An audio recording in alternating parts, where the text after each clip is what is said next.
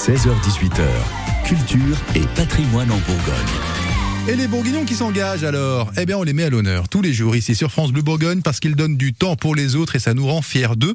Le sport fait vivre de belles émotions, tiens, justement en parlant de ça, et parfois même quand on euh, fait du sport qui est méconnu, ben, c'est sympa aussi. Certains Bourguignons s'engagent à vous surprendre, Clément Lebas. Bonjour Willy Joly. Oui, bonjour. Bienvenue sur France Bleu Bourgogne. Avec vous aujourd'hui, on va parler du parc écoloisir sportif. Alors, j'ai quand même envie de savoir, c'est quoi exactement ce parc écoloisir sportif parce que vous en êtes le président. Oui, tout à fait. Le parc écoloisir sportif est une association qui porte ce nom. Et euh, nous avons trois activités à destination de nos adhérents.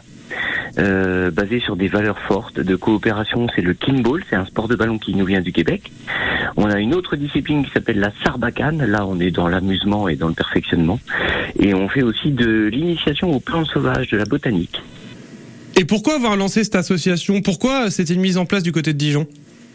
Alors, euh, le lancement de cette association, c'est toujours un peu comme les associations. On partage un point commun avec d'autres personnes et on a envie de le faire partager aux autres.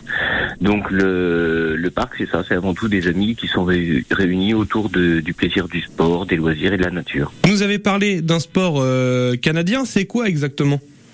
Alors, le king ball, c'est un sport qui se joue avec un ballon d'un mètre vingt-deux. C'est donc euh, le plus gros ballon qui existe dans les sports collectifs. Il faut imaginer un volet, mais euh, sur le terrain, il faut imaginer trois équipes et pas de filet. en gros, vous marquez le point si le ballon touche le sol.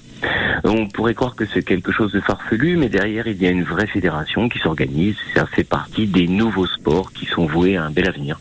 D'accord, donc euh, faire tomber le ballon euh, par terre, j'imagine, c'est le, but et de mettre dans le camp d'une certaine équipe pour gagner des points du coup. À peu près. Il n'y a pas vraiment de camp. On partage tous le même espace.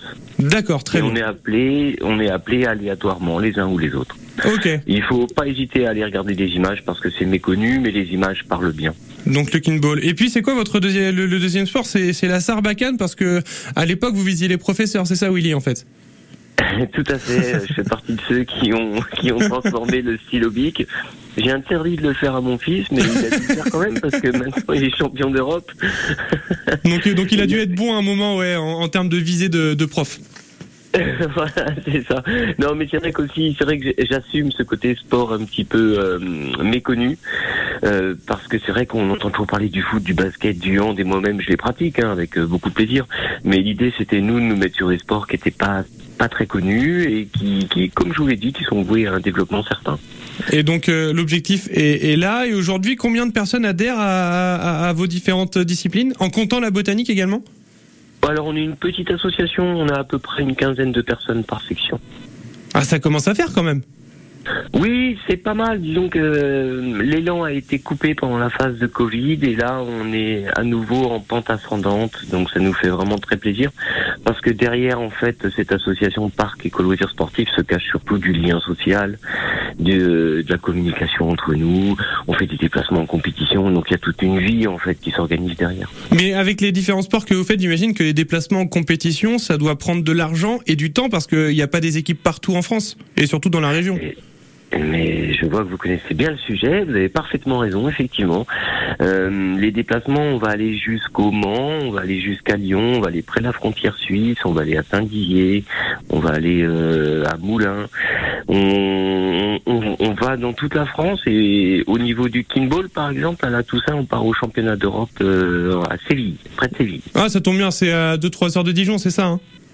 Ouais, voilà, c'est ça. Oui, oui. Non, non, non, mais en fait, c'est des aventures, en fait, des aventures qui se créent et on est fiers d'y participer et, on n'est pas mauvais. Alors moi, ce qui, ce qui est important dans ce parc écologique sportif, ce qui est incroyable, pas important, c'est qu'en fait, on est un, comme des huiles essentielles, on est un concentré de, de gens qui sont très très doués dans leur discipline, même si elles sont méconnues. Ce qui fait qu'on a quand même une médaille de bronze au championnat d'Europe, un vice-champion du monde de Sarbacane, un champion d'Europe. Et euh, voilà, on n'est pas nombreux, mais euh, on est efficace. Le parc éco-loisirs sportif. Vous pouvez aller directement sur le site internet pour en savoir un peu plus, faire du sport, méconnu, mais avec du talent. Merci Clément, et on réécoute cette interview sur FranceBleu.fr.